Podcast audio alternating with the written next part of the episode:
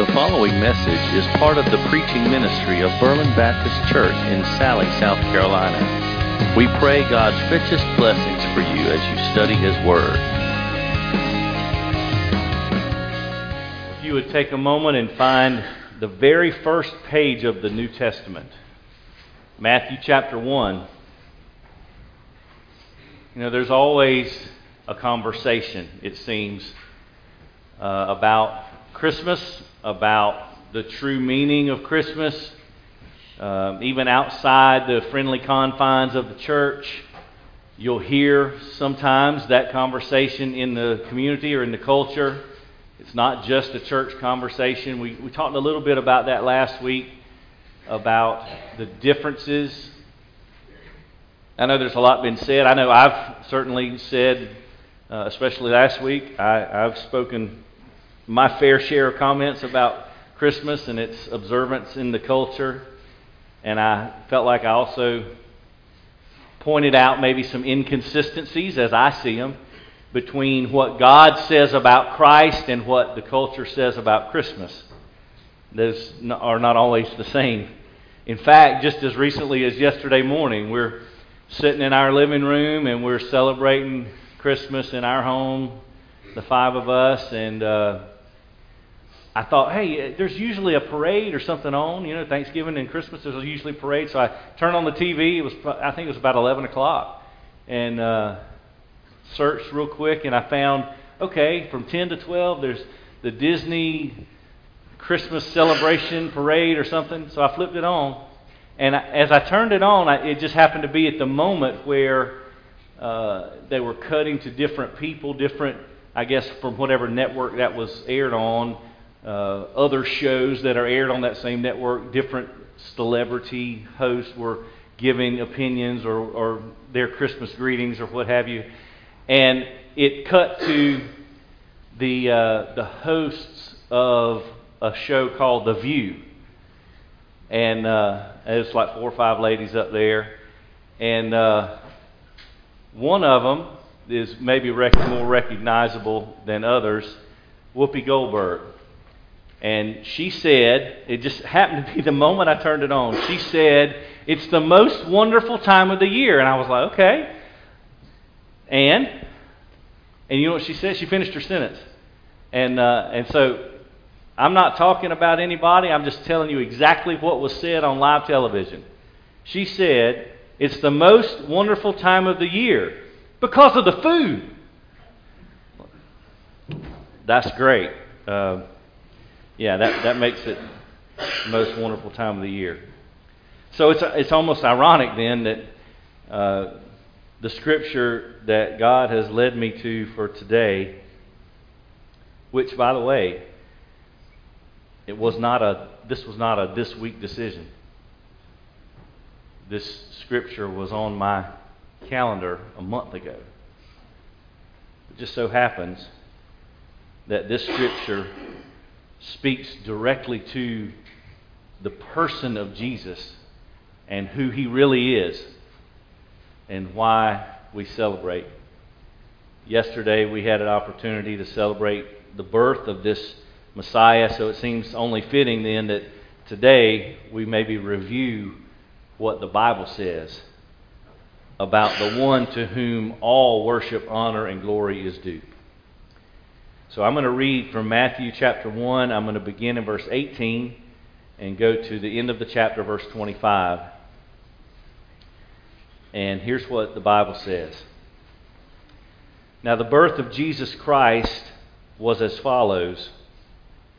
When his mother Mary had been betrothed to Joseph, before they came together, she was found to be with child by the Holy Spirit.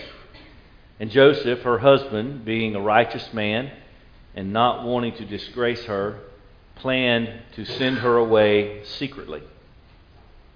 But when he had considered this, behold, an angel of the Lord appeared to him in a dream, saying, Joseph, son of David, do not be afraid to take Mary as your wife, for that which has been begotten in her is of the Holy Spirit.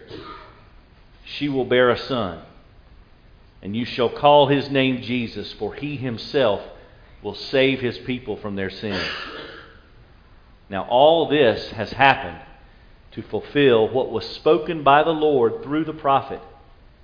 Behold, the virgin shall be with child and shall bear a son, and they shall call his name Emmanuel, which translated means God with us. And Joseph got up from his sleep and did as the angel of the Lord commanded him, and took Mary as his wife, and was not knowing her until she gave birth to a son, and he called his name Jesus. Father, it's in the name of Jesus I pray this morning. Speak to us. I pray that you would speak clearly and that we would understand and then we would obey. And that you would be glorified. In Christ's name, amen. Now, this is seemingly a more brief explanation of some events, right? You go over to Luke chapters 1 and 2, and you have a lot more detail. Uh, you also have a different perspective because if you notice, it seems almost as if Matthew's account of these events is told more from Joseph's perspective. Luke's account is much more from Mary's perspective. So, it you know, just dawned on me as I said that out loud. Mary's perspective is much longer, and Joseph's perspective is shorter. You draw your own conclusions between uh, a woman's perspective and a man's perspective. One's long and detailed, one is short to the point. That, that was a good place to like chuckle or laugh a little bit. That was kind of funny.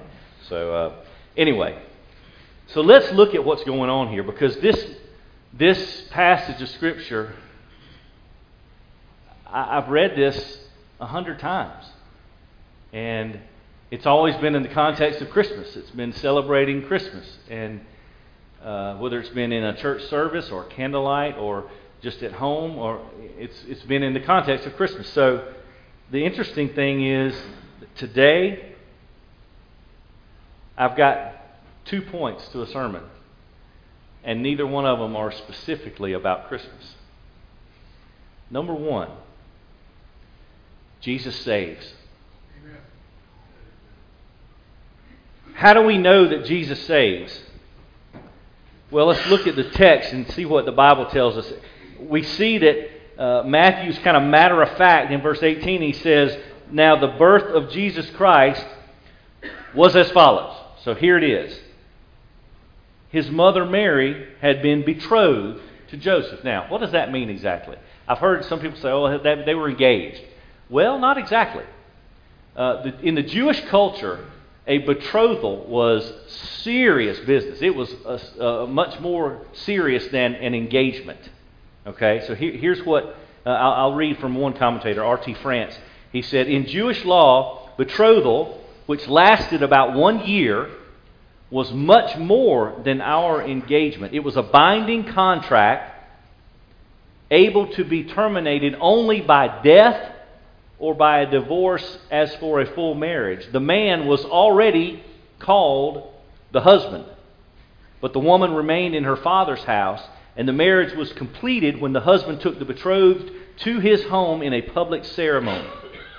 And then Leon Morris adds that a betrothed woman could be punished as an adulteress as if she were married. So this is this is serious. It's almost like it's almost like you're already married, but just not quite. But it's a, a, a binding situation. So why is that important? Well, it's important because Mary is now going to have a child. So you see the very next verse, in the second part of verse 18, Matthew points out a couple of things. First, Mary was betrothed to Joseph. Second, it was before they came together. So remember, she's still in her father's house, and he's already called her husband. So they're together, even though they're not living together. And then verse 18 says, She was found to be with child by the Holy Spirit. So that's a problem, right? That's why Leon Morris pointed out that a, that a betrothed woman could be punished as an adulteress because something's not right. Okay? They're promised, bound to one another, and yet she's already with child. So, what happens there? So, if you jump over to Luke's account, in Luke chapter 1, verse 35, you hear the angel telling Mary. Here's, here's what the Bible says in Luke 1:35. The angel answered and said to her, "The Holy Spirit will come upon you, the power of the Most High will overshadow you, and for that reason the holy child shall be called the Son of God." So the fact, listen to this. The fact that Jesus was conceived by a virgin mother without the agency of Joseph is clearly stated throughout this whole section. And it's also the basis for the introduction of the quotation from the Old Testament later on in verses 22 and 23. And it's not so much argued or even described, but it's assumed as a known fact. So, every, in other words, here's what it would look like in, in, in our, uh, say, in our community. It was a known fact that Joseph and Mary were going to be married. It was a known fact that Mary had maintained her purity. And yet, she's going to have a baby. So that's not even part of the argument. That's just stated. So understand, everybody understood. Wait a second, this I don't understand. I, I took biology class. What's going on here? Th- this doesn't make sense. This is impossible, right? You remember what the angel told Mary? The last thing he said? Nothing will be impossible with God. Amen. So here we are in a seemingly impossible situation, and yet it's happening. Now, why is that important? Why is it such a big deal made about the fact that Mary was a virgin? She had maintained her purity, and yet she's going to have a baby. Why was that? Why is that such a, a big deal? Think about the implications to our salvation. Think about the, the plan of God, the prophecy from Isaiah, chapter 7 and verse 14, which we're going to get to in just a second. And then later in chapter 9, verses 1 through 6. Isaiah is telling God's people a virgin will conceive and bear a son. And then in chapter 9, he's the, the people walking in darkness have seen a great light. And he's going to be called Wonderful Counselor, Mighty God, Everlasting Father, Prince of Peace. That, that's who's coming. That's who's going to be born. Our salvation, Christianity, one of the hinges upon which it rests is the fact that Jesus was born of a virgin. Because, do you remember what uh, the angel said in Luke 135? Let me just read it again. After he tells Mary, the Holy Spirit will come upon you, the power of the Most High will overshadow you. For that reason, the Holy Child will be called the Son of God. See, if Jesus is not born the way he's born, with all those details, then he's not capable of going to a cross and dying for the sin of the world. Everything about this is important. He was perfect, he was sinless, he was the Son of God. The, the God of the universe taking on human form. He's, he's different, unique. So when, when the Bible says later on in John chapter 3 and verse 16, how did God show his love to the world? He gave his one and only begotten Son. Understand it to mean one of a kind, the only one of his kind. There, there's no other Messiah, there's no other Jesus. That's why he was able and willing to go to a cross and die for our sins. This is a big deal. It's a big deal the way he was born. So that's the importance of this, why it's made a, a big deal in Scripture. So now Joseph, he could have reacted many ways. The Bible says uh, that he was a righteous man in verse 19. He didn't want to disgrace his soon to be wife, and he planned to send her away secretly or divorce her secretly. So he, He wanted to uh, avoid a scandal and allow Mary to maintain her dignity. So that was his plan. He had legal standing to do some other options, but he didn't want to do that. He was a righteous man.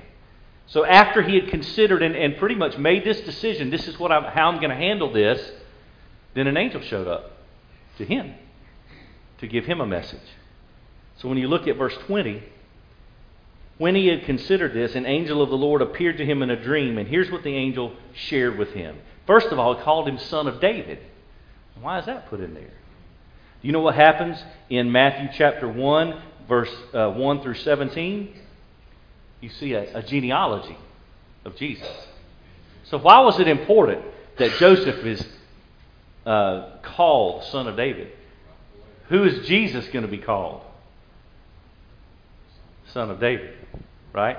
This was important for the genealogy, for the, the plan of God to be every little detail is included. So Joseph, son of David. Now, what does the angel say? First of all, don't be afraid. Don't be afraid to continue your relationship with Mary. Then the angel tells Joseph, reveals to him that the child was conceived by the Holy Spirit. So you can almost picture Joseph. Whew, good. I can, I can live with that. The Holy Spirit of God. The angel informed Joseph that Mary would have a son and that Joseph would give him a specific name. The child would be named Jesus because the Bible says he himself, this is verse 21, he himself will save his people from their sins. Now, I want you to think about something, uh, a commonality here. And you can see this in Luke's Gospel, chapter 1. Do you remember the birth of John the Baptist? Zechariah and Elizabeth. Zechariah, it's his turn to go burn incense in the temple. He goes in there. The angel of the Lord comes to him and says, Hey, guess what? I know you think you're beyond childbearing. You'd already put those books on the shelf and said, No, no, no, we're done with that. No. You're going to have a, a, a child. Elizabeth is going to have a child, and you're going to give him a name. Right? So, Zechariah and Elizabeth didn't get to choose the name. In fact, it caused a little stir because everybody, when he said he walks out and he finally is able to speak again, you know, because he, he couldn't speak or, or hear, that's another story, uh, during that time because he didn't believe God. And when the child is born and they're all looking to him, what's his name? A good family name, like maybe Zach Jr. or, you know, something like that. But no. What did he say? His name is John. He didn't get to decide what to name the boy. You know why? Because he had a particular, unique purpose from God. Jesus had a particular, unique purpose from God. And so, both in the case of John the Baptist and in the case here, when Jesus takes on flesh, God already has the name assigned for a particular purpose. So, what is that name? Jesus. It's not left to the discretion of the parent, obviously, because the child is special, has a destiny that is expressed in the meaning of his name. Jesus in the Old Testament, Yeshua HaMashiach, Jesus the Messiah, Jesus, Yeshua, Joshua, as it's sometimes referred to, means he will save the uh, tracing of the etymology of the word, Yahweh is salvation. He had a destiny. He came to save. Jesus saves. And I might add, only Jesus saves. Number two, not only does Jesus save, Jesus is God. And you might think, well, why is that so important? If Jesus is not God, then Jesus does not save. Let me state it another way. If Jesus is not God, Jesus cannot save. Look at the text, verse 22. See, everything happened for a reason. God has a plan. He's always had a plan. Verse 22, the Bible says, Now all this happened to fulfill what was. Now, don't miss this. It doesn't say what was spoken by the prophet. Look at your Bible. In fact, uh, uh back up a slide uh, or two. Two slides, please. All this happened to fulfill what was spoken by the Lord through the prophet. See, Isaiah was a messenger. He didn't write the message. He was commissioned to take it's it's as if you know how sometimes, well, probably most times, you know how government officials have speech writers? They didn't write that stuff. Somebody back in a room that is controlling what they want to say. Say, here, just read this, or look at that teleprompter. And when it says end of quote, don't read it out loud. Sorry. Said it. This is God's word spoken by the Lord through the prophet. This is God's word. God is speaking. He's using Isaiah. All this happened to fulfill, which means Isaiah wrote 750 years before Jesus was born. And all this happened to fulfill what he said. So God spoke, then it happened. And what did he speak exactly? The circumstances surrounding the birth of the Messiah were foretold. The message of the prophets was the word of the Lord. Now, Isaiah indicated that the virgin would conceive and bear a son, and he would be called Emmanuel. Now, I've heard some arguments uh, in the past. Is this an inconsistency? Because you have his name will be called Jesus because he'll save his people from, his, from their sins. And then here, uh, Isaiah says, call his name Emmanuel, which translated means God with us. So here's what's happening there is no inconsistency, there is no conflict. Isaiah's prophecy explained that the Messiah would be God in the flesh dwelling among the people. So let me, let me explain this. R.T. France wrote a beautiful commentary about this prophecy and about this passage. Let me read to you what he says. Isaiah chapter 7, verse 14, is seen as fulfilled not in the naming of Jesus, as in verse 21, but in the whole account of his origin and his naming in verses 18 to 25. The point is not that Jesus ever was called Emmanuel as an actual name, but it indicates his role bringing God's presence to man. The meaning is related to that of his actual name, Jesus, in that it is sin which separates man from God's presence, so that salvation from sin results in God with us. How do we restore presence with God? Jesus comes to us. He comes to us, inserts himself into our struggle, and takes care of business. That's the only way we can be restored to God's presence, is because Jesus is Emmanuel. He's God with us. He came to be with us because we couldn't go to Him. Sin separates us from God, so God had to come to us. He always comes to us. It doesn't matter where we are, it doesn't matter what we're in the middle of, God comes to us. He, he supernaturally invades our space, no matter how horrific it might be. He, uh, there's a, I read a book that's uh, it's just, man, it's amazing. A.W. Tozer, it's called The Pursuit of God. It's a companion to the pursuit of man. God is always after us. He's, he's after us. You can't run far enough to get away from where God can't get to you. There's nothing we can do, nowhere we can go that can, that can be a place where God can't reach us. That's why the scripture says, if I go to the depths of the sea, you're there. It doesn't matter where I go, you're there. You, you can't escape God. and, thank the Lord that's the truth. So, what does Joseph do in response to this? The, the prophet has spoken, now it's being fulfilled. Verse 24 says Joseph got up from his sleep, did as the angel of the Lord commanded him. It doesn't say that he thought about it, or he asked his buddies, or he, uh, you know, prayed about it. How about that? That's interesting, isn't it? Pretty much when God tells you to do something, you don't have to ask God whether or not you should do it right? Because he's the one that told you to do it. And so there's no gap in verse 24. Joseph got up from his sleep. He did what the angel of the Lord commanded him to do. He took Mary as his wife. But what did he do in that circumstance? The Bible says he was not knowing her.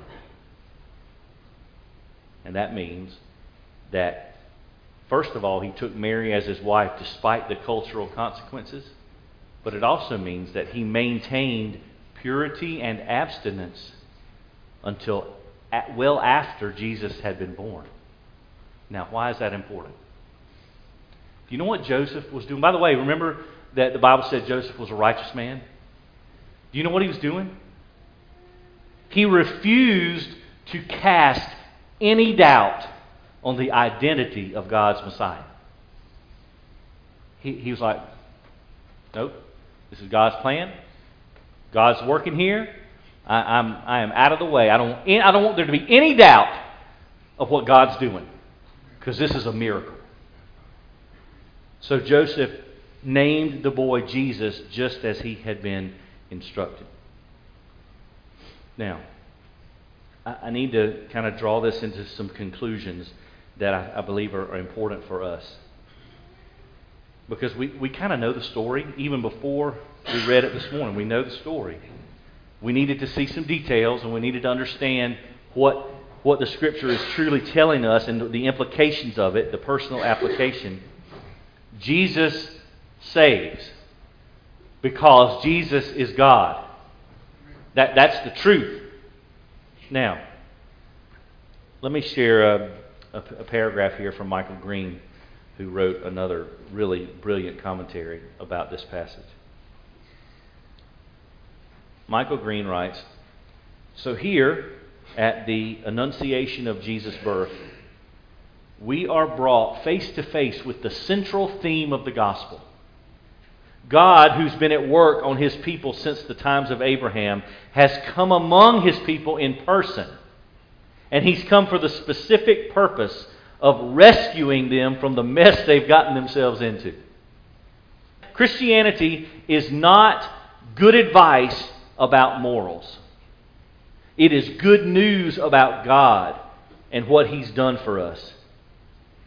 It would be a pity if all these questions which arise in modern minds were to rob us of the main significance of this marvelous chapter. The Father loves us enough to send His Son, the one who shares both God's nature and ours. He comes to rescue His people from their sins, enemies far more deadly than Rome. And if God loves like that, it is good news. Gospel indeed. Now, if this is the gospel and it's really good news, you know, uh, a quote that always comes back to my mind is uh, a guy named Carl F.H. Henry. And he said, The gospel is only good news if it gets there in time. So, what, does what does that tell us? I, I, uh, it's the end of the year, and we're going into a new year. And I've, I've been thinking and praying about how we should move into this year, if there's anything in particular we need to be doing or not doing or concentrating on. And so I've uh, you look at the front of your bulletin. There's a picture on there. It's about vision. And uh, so I want to show you a, a couple of pictures because the picture on your bulletin is one of the pictures that rotates across the front page of our church website. So you see this one. There's our church website, berlinchurchsc.org. berlinchurchsc.org. It's on the bulletin already. You don't have to write it down. It's on the back of the bulletin. There's a picture of one of the rotating pictures on our on our website. Now, if you were to see that picture on the web and you would click on it, then this picture would come up. That's our vision. And it talks about why we're here, what we're here to do, where we're headed. And you can't probably read it from where you are. So I encourage you to actually visit the website. But underneath that first paragraph is a passage of Scripture. It's from 2 Timothy chapter 3, verses 16 and 17. It says, All Scripture is breathed out by God and profitable for teaching, for reproof, for correction, and for training in righteousness, that the man of God may be complete, equipped for every good work. Now, parts of this vision have been in place for a, a year and a half, but they haven't really been fully realized. Circumstances in our culture have been haywire, so to speak. Uh, but there's some things that need to happen and, and a place where we need to start. And so the very first part of our vision, there's four parts, but that's the first part. It says daily scripture reading. So here's the, the vision for the coming year. And if you look at the bullet points, you can't read them, but I'll, I'll tell you what they say. Every member, every person who's a part of this church, reading Scripture every day. Reading Scripture every day. Every member of the church reading the whole Bible through in a year or two. And you might think, well, that's kind of hard. Yeah, it's not hard. It just takes a commitment. And then the third piece under there has a link. So it'll take you to some Bible resources. Now, if you want to see what the rest of that page looks like, then it looks like this. So, what, what is part of our vision beyond reading the Bible? Prayer. Spending time in prayer every day. Intentional evangelism sharing the gospel, talking about Jesus with people who need to know him on purpose every week. And the last one is mission. Mission, taking the gospel beyond our community. And that has three circles, so to speak locally, nationally, and internationally. That's what we're called to do. So that's on our vision. You can read about that on the church website. But if you were to click on that link on the first one about reading the Bible, this is what you'd see Bible reading resources. And there's four different sections there. And the first three are specific, ready made Bible reading plans. The first one is a, good place to start if you're not used to reading the Bible every day. It takes you five minutes a day, five days a week, and it charts it out for you, and all you have to do is follow the schedule. It's really simple. And the next two are different ways of reading the whole Bible in a year. One goes straight through, one is chronological as the events happen, so it kind of takes you different places.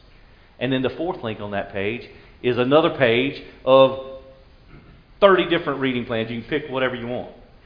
The point is this we've got plenty of resources. We've got plenty of opportunities, ways to read the Bible. I've got an app on my phone that has these plans on it. That all I have to do is touch it, and every morning, here's your Bible reading for today. I mean, it's here, here's the point. There's no real excuse not to do it. God told us to spend time in His Word and we've got more than enough resources for that to happen. So the next slide is just going to show you again the web address. And like I said, it's on the back of your bulletin. But you can go to the website. You can go across the top little menu, and it says um, grow and serve. And all these links are right there. It's, it's so easy. So easy to do. But it takes an intentional action to do it. Now, why is that important? Very simply, Jesus saves. And the Bible says in Romans chapter 10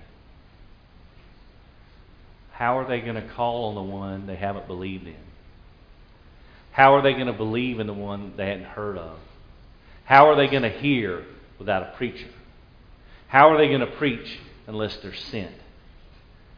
Because as it is written, how beautiful are the feet of those who bring good news. If we don't start with reading God's Word, we won't get to sharing God's Word. We won't see the necessity of prayer. We won't understand the mandate to take the gospel to the rest of the world, starting right here where we are and going out. We won't understand any of that. It starts with opening the book and reading it. Or in this case, in this day and age, touching an app on your phone. It's, it's so simple. But it still takes a choice, an action. As we conclude, that's all I want to say about our vision and about the resources that are available to you. But we need to look very carefully at the words the angel used in verse 21. The Bible said, You'll name him Jesus because he will, he himself will save his people from their sins.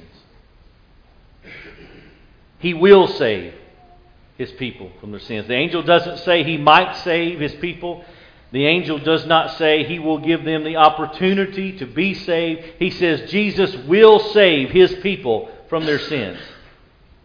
And because we live on this side of history, we can look backward to the cross and we can say with full confidence Jesus did save his people from their sins.